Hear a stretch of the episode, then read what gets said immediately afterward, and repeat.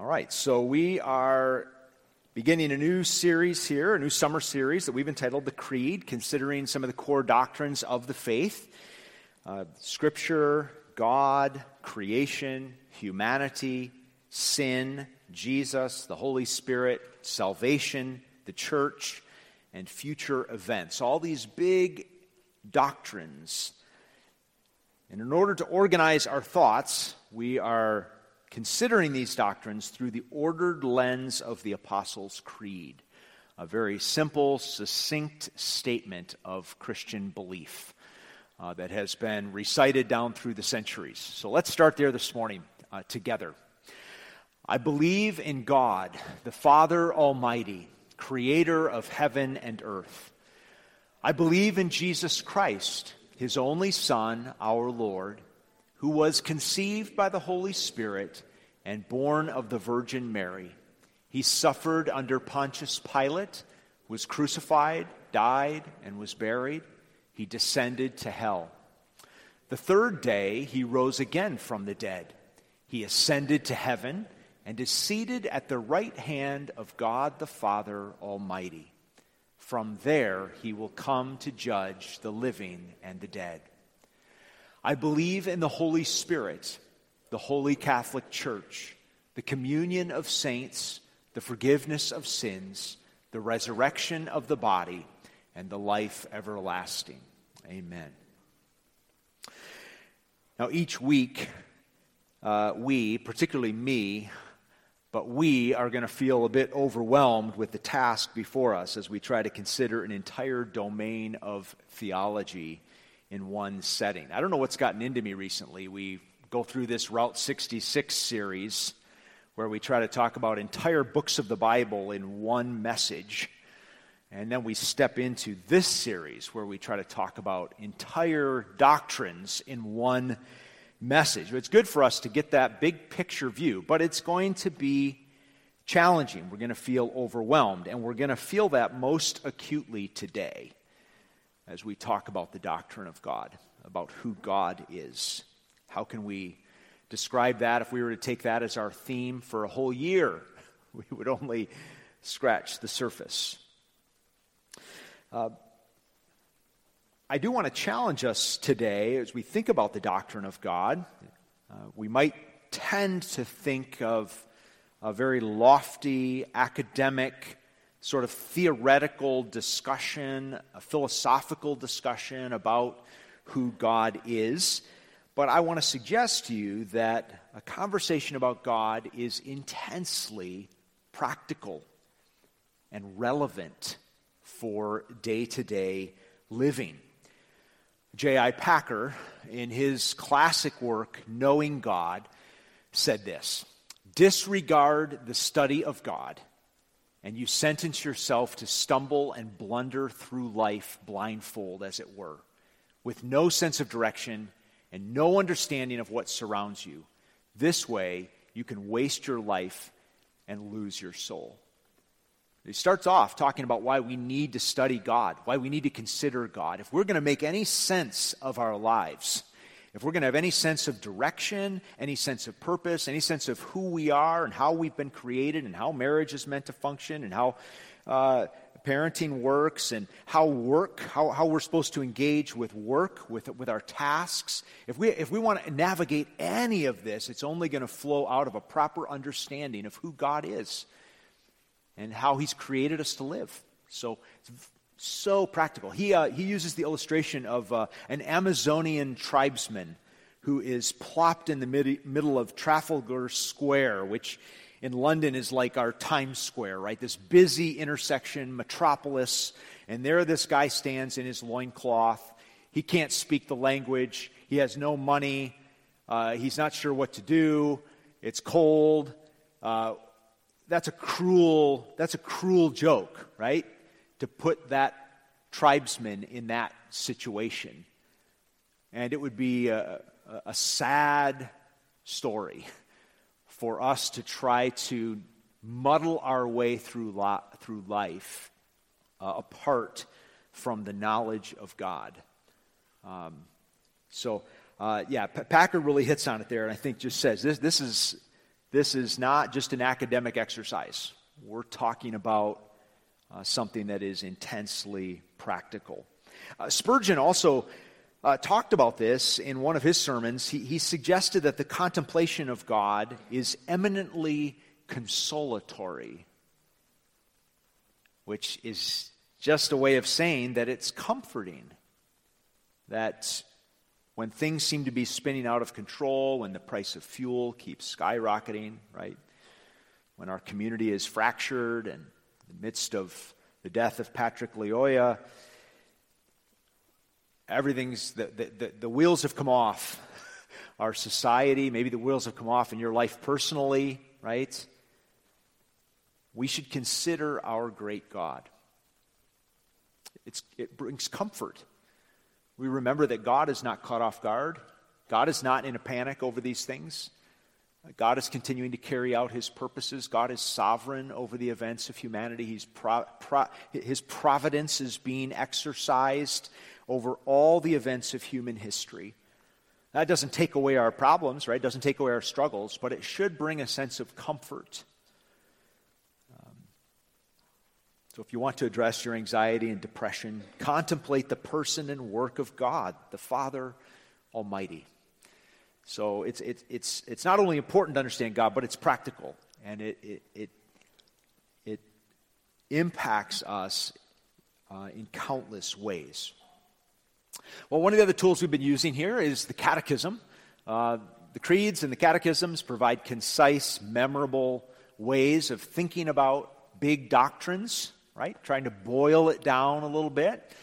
So, uh, this is from the New City Catechism. It's a very brief work, it's a newer work. Uh, 52 questions and answers intended to sort of cover one year. So, this would be a great resource to use with your family. Uh, you could have that on your dining room table and uh, each week take one of those questions and answers and work to memorize it together with your family. I'm sure Leland can handle it. He'll be, he'll be good. Within one week, probably, he'll, he'll know it. Um, so I'll ask the question, you give the answer. What is God?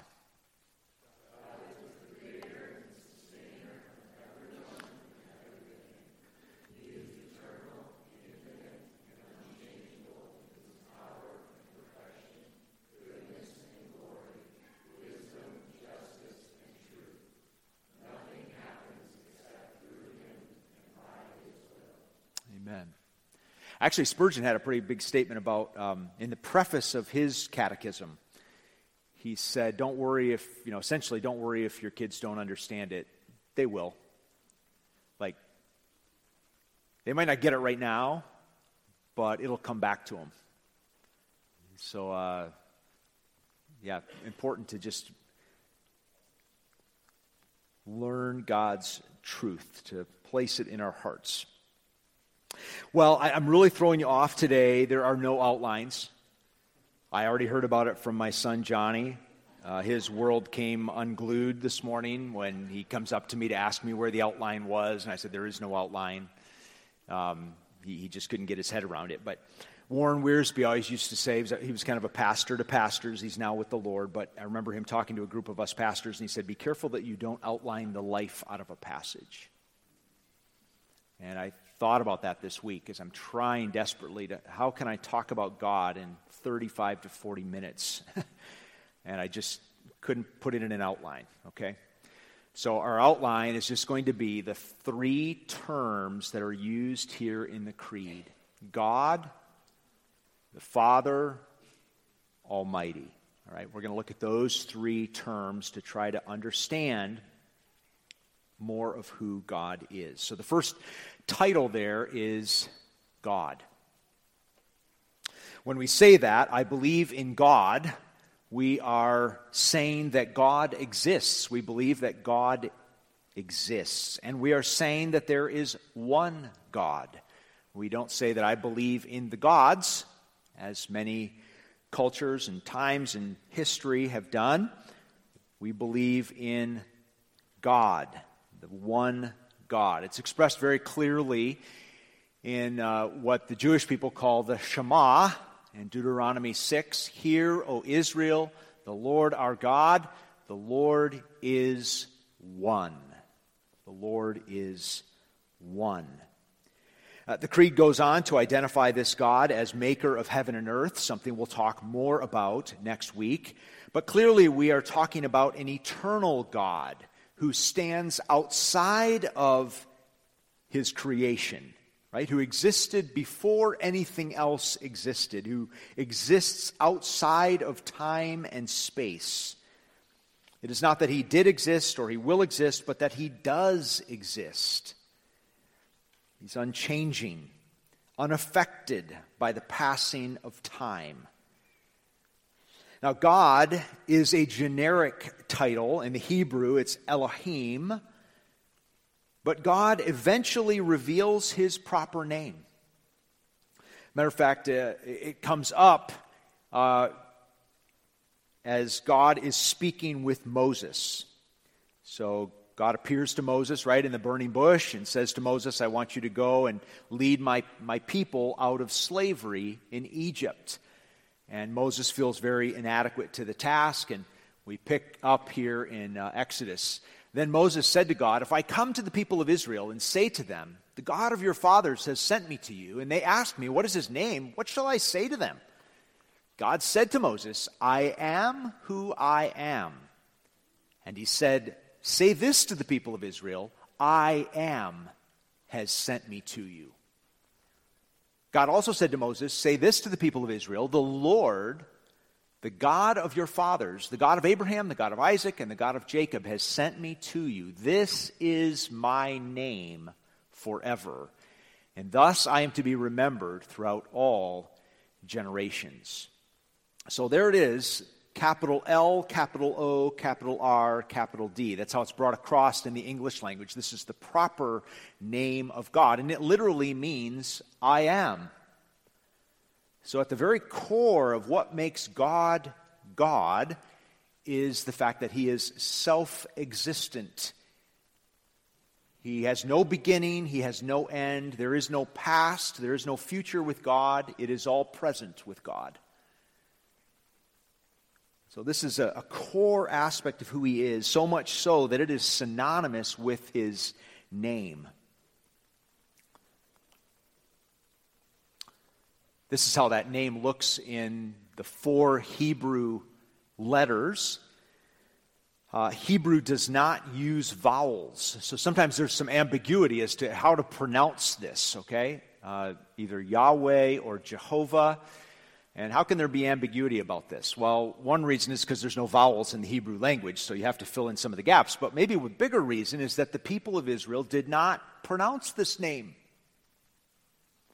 They did not want to take God's name in vain. They did not want to become overly familiar with the name of Almighty God. And so they would often just put something there in its place. Even those who copied the scriptures would often put a mark or a special stylized font at that point just to mark the place of God's name.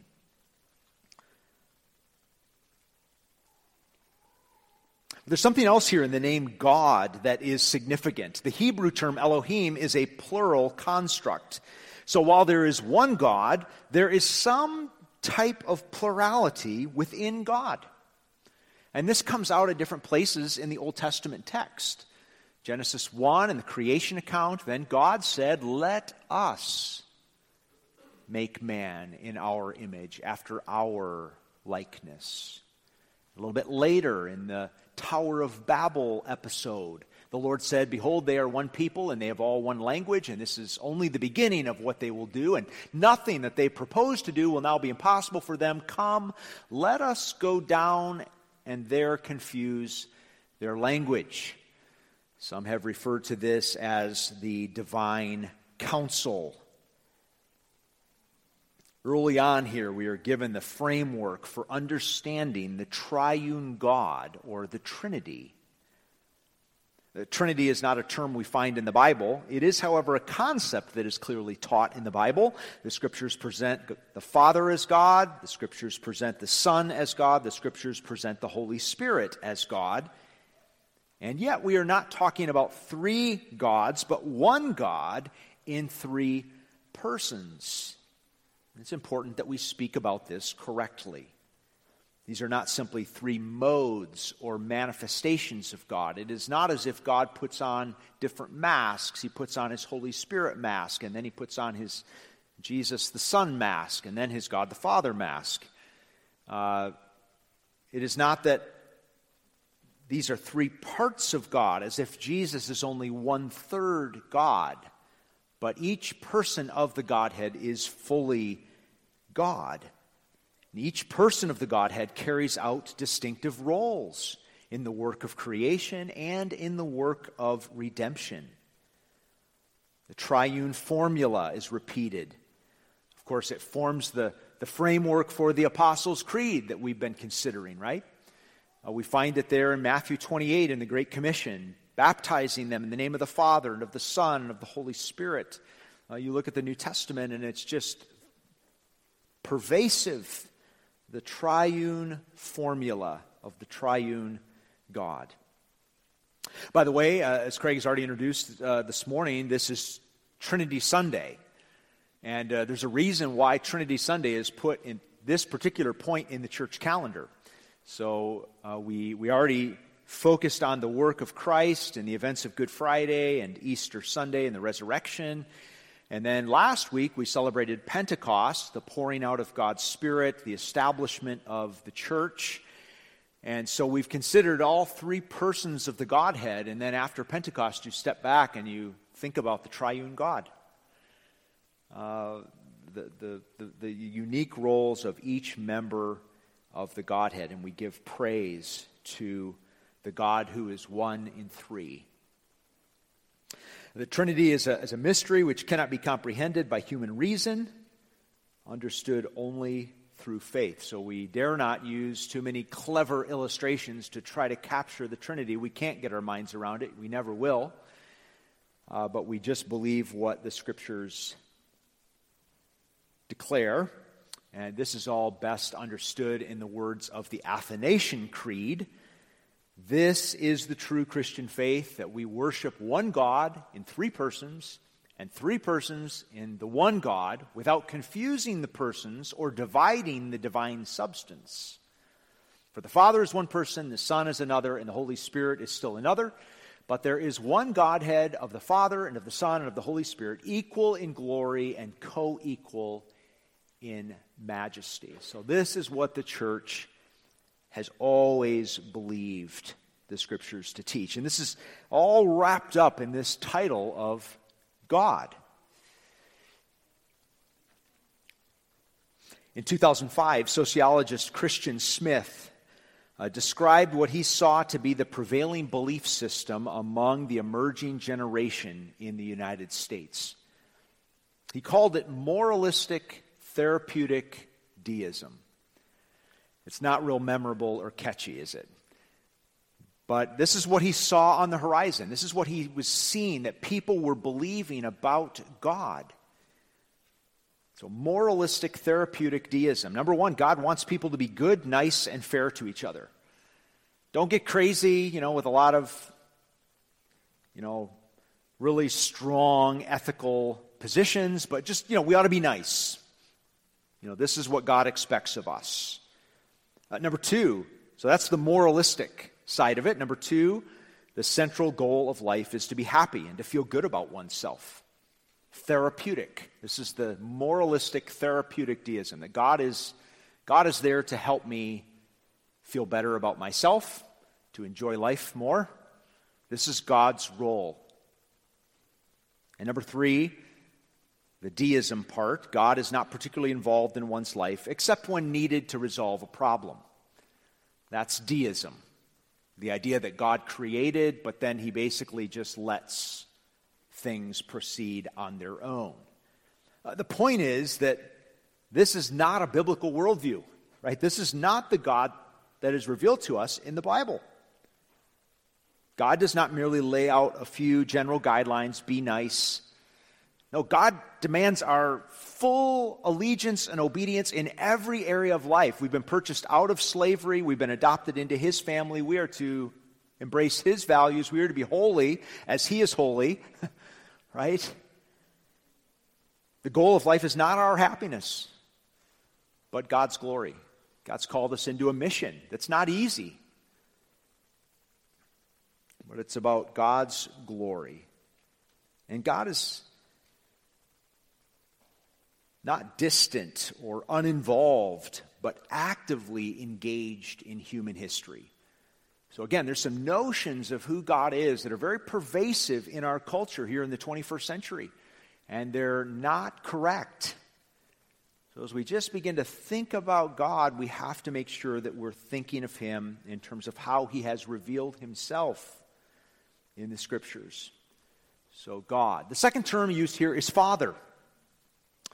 And I believe what's happening here is that in the Creed, uh, there is a definition or an attempt to describe the character of God. So there's a comma there in the Creed. I believe in God, comma, the Father. He's describing God. He's helping us to think about God in a certain way. I believe in God, the Father. Now, there are some obscure Old Testament passages where God is referred to as Father, like Hosea chapter 11, Psalm 68, but it's pretty rare. And the way that Jesus spoke about God in such personal terms as his Father was, was shocking to first century Jews. I remember when Joseph and Mary took the young boy Jesus to Jerusalem. And in the the hubbub of the excitement and the big extended family gathering, Jesus was left behind, right, in Jerusalem. And eventually they remember, oh, where's Jesus at? And they rush back and they chide Jesus. What are you doing? We've been worried sick about you. Don't you know we've been looking for you? And Jesus said, Why are you so surprised? Wouldn't you know that I would be in my Father's house? Where else would I be? Hmm. It says that they were pretty confused about this. There's my paraphrase. They didn't quite understand what he's talking about. Right? But this is how he was speaking about his father. The temple was his father's house. This is where he should be.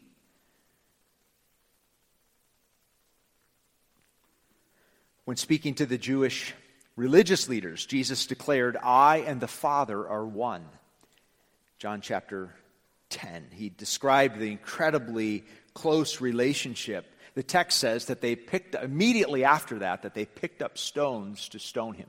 I mean, this was blasphemy. This was crazy talk. This was, by the way, the, the one charge that they actually got to stick against him when they wanted to crucify him.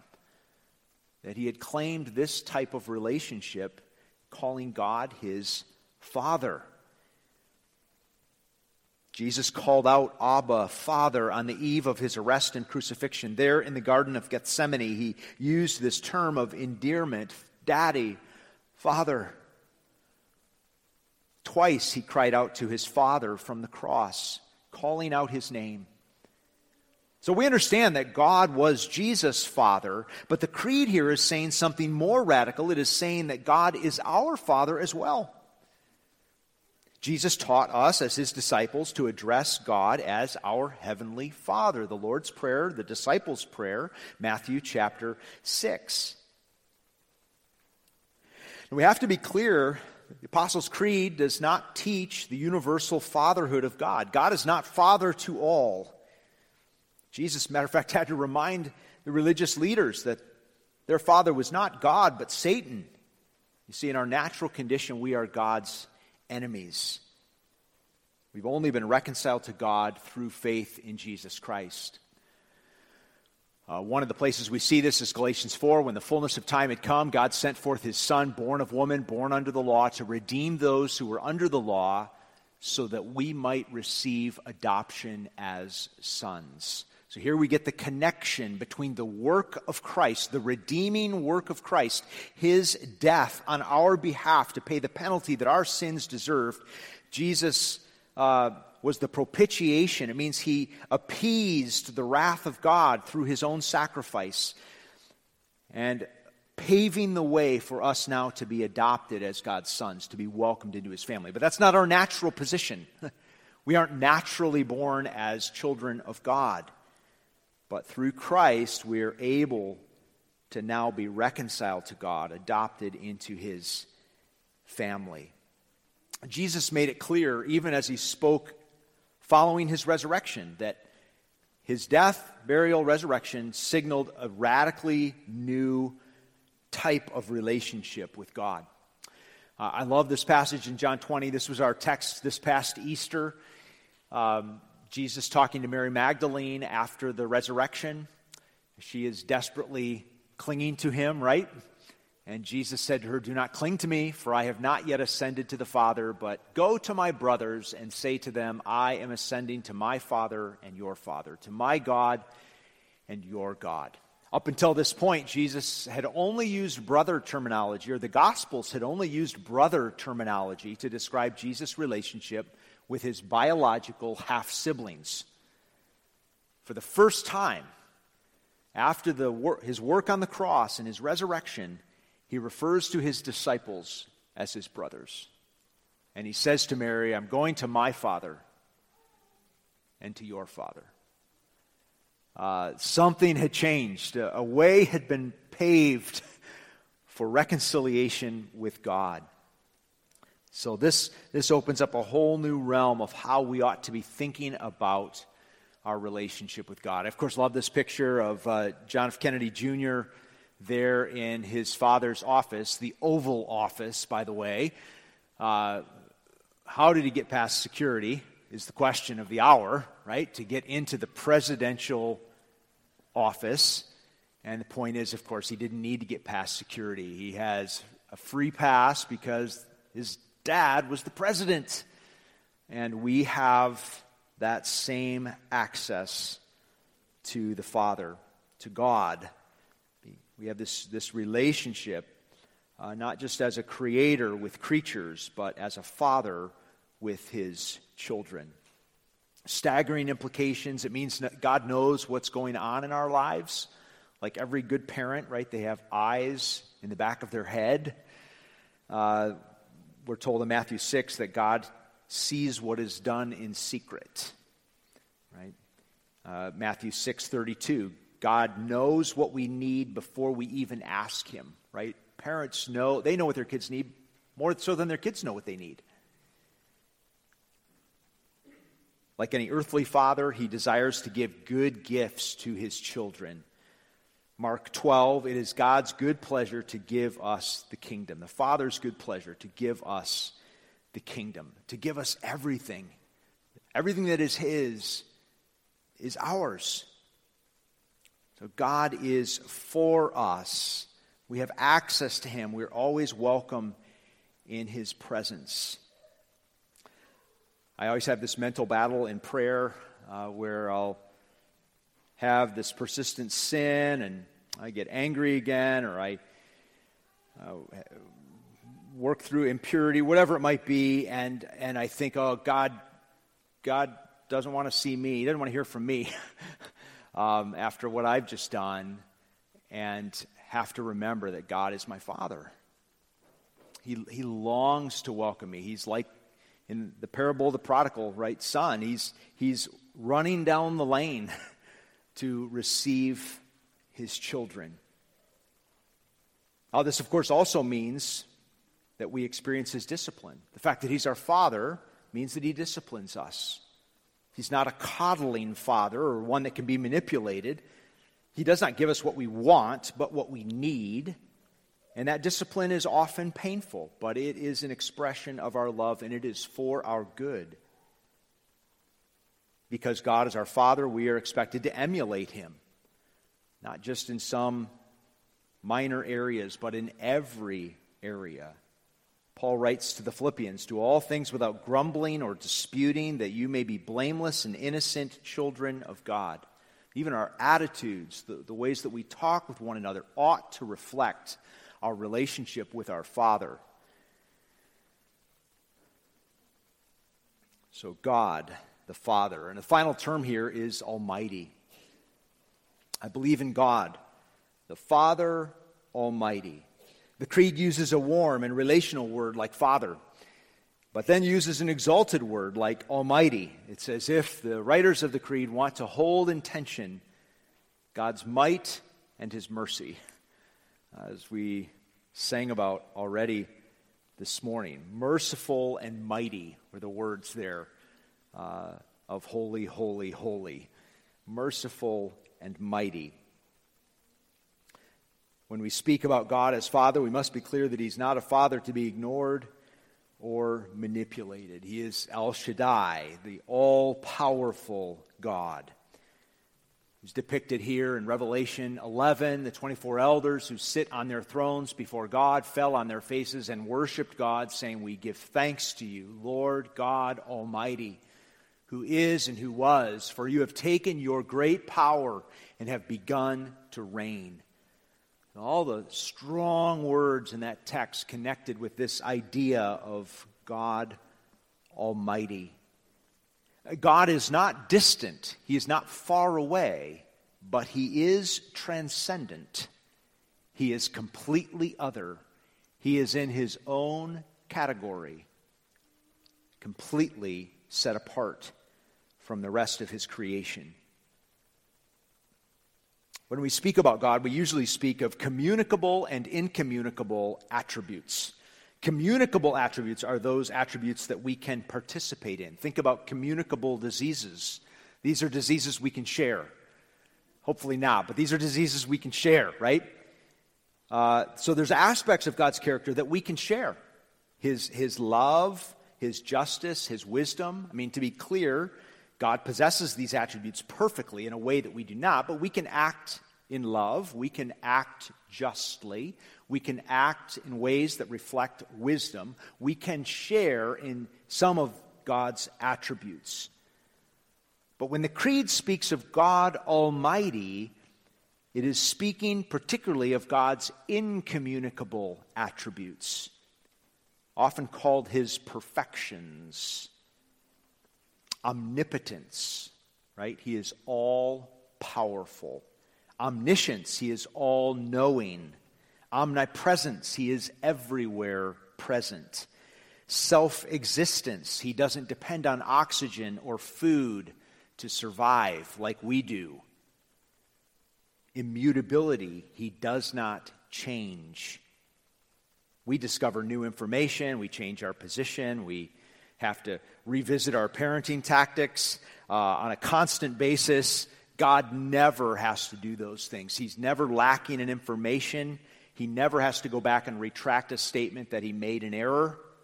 We do, God doesn't. That's an attribute that he alone carries, an incommunicable attribute. So, this is God the Father Almighty. God judged the world by means of a global flood, right? That's, that's, that's God Almighty. God caused childless Sarah to conceive when she was 90 years old. Job had to learn that it was God who keeps the storehouses of snow, God who sends the winds across the face of the earth, God who sends the thunderbolts in the storm. Is the one who, who causes the stars of the universe to move in perfect time throughout the universe. God led Egypt God led Israel out of Egypt with a mighty hand and an outstretched arm. Right? He held back the waters of the Red Sea so that the people could pass through on dry land. And he caused Pharaoh's armies to be drowned in the sea. I like this depiction by uh, Frederick Schopin, an 1855 work entitled The Children of Israel Crossing the Red Sea. And actually, in this particular point in the crossing, they're already across. They're standing now on dry land, and they're seeing the waves uh, drown the mighty armies of Pharaoh.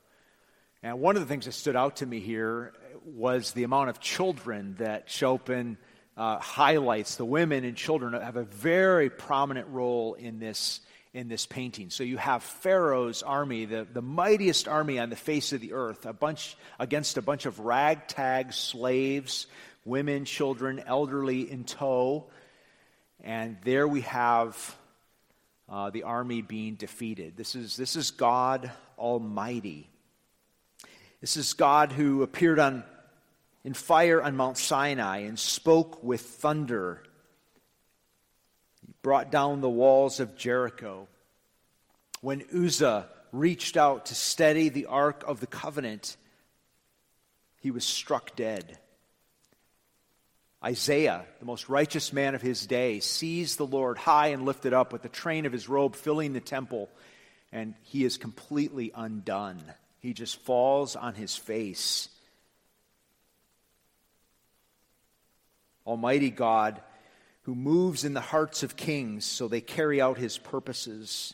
Pagan kings like King Cyrus were contributing to God's plan unwi- unwillingly. Almighty God caused a virgin to conceive. He raised Jesus from the dead. He empowered a group of Galilean fishermen to turn the world upside down. He will pour out a judgment of fire in the days to come. He speaks with the roar of a waterfall. He will seize the great dragon and cast him into the lake of fire. All will stand before his throne and give an account. This is God, the Father Almighty. We should fear God in a reverential way. We ought to be mindful of the casualness with which we approach him. He is to be obeyed, not simply endured, listened to, dodged. We should live godly lives as opposed to godless lives, uh, like Esau, right? Esau sold his birthright for a pot of stew. He, he, he cared very little about God's approval, about he, he lived a godless life as if God didn't exist. We should avoid our culture's narcissistic tendencies, the tendencies to think that everything is about me. We should be careful to not train our children to be narcissists, to think that everything is about them. And as we think about the implications of God the Father Almighty, it ought to also cause us to live confidently. God is not only for us, He doesn't just desire what is best for us, He's able to accomplish it. He's not limited in any way. He is all powerful. So, God the Father Almighty. I couldn't help but think uh, of the prodigal son again as I thought about God. Kind of where we started with the kids here this morning. This is Rembrandt's depiction. Uh, we see the younger son, uh, head shaved uh, like, like a slave in the first century. If you see his feet, there's uh, uh, tatters of sandals maybe remaining there. He's grimy. he's a bit emaciated. But look here is the Father embracing, God the Father Almighty, embracing this one who comes with humility. There's also a sense of uh, estrangement there related to the older son on the right, who stands there with his harumph, right? Proud.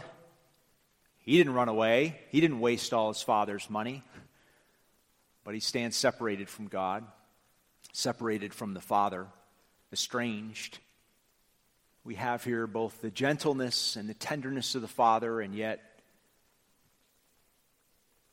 his strength and might displayed as well. He's not to be manipulated by the older son. The older son will need to bow the knee before he is drawn into a relationship with God.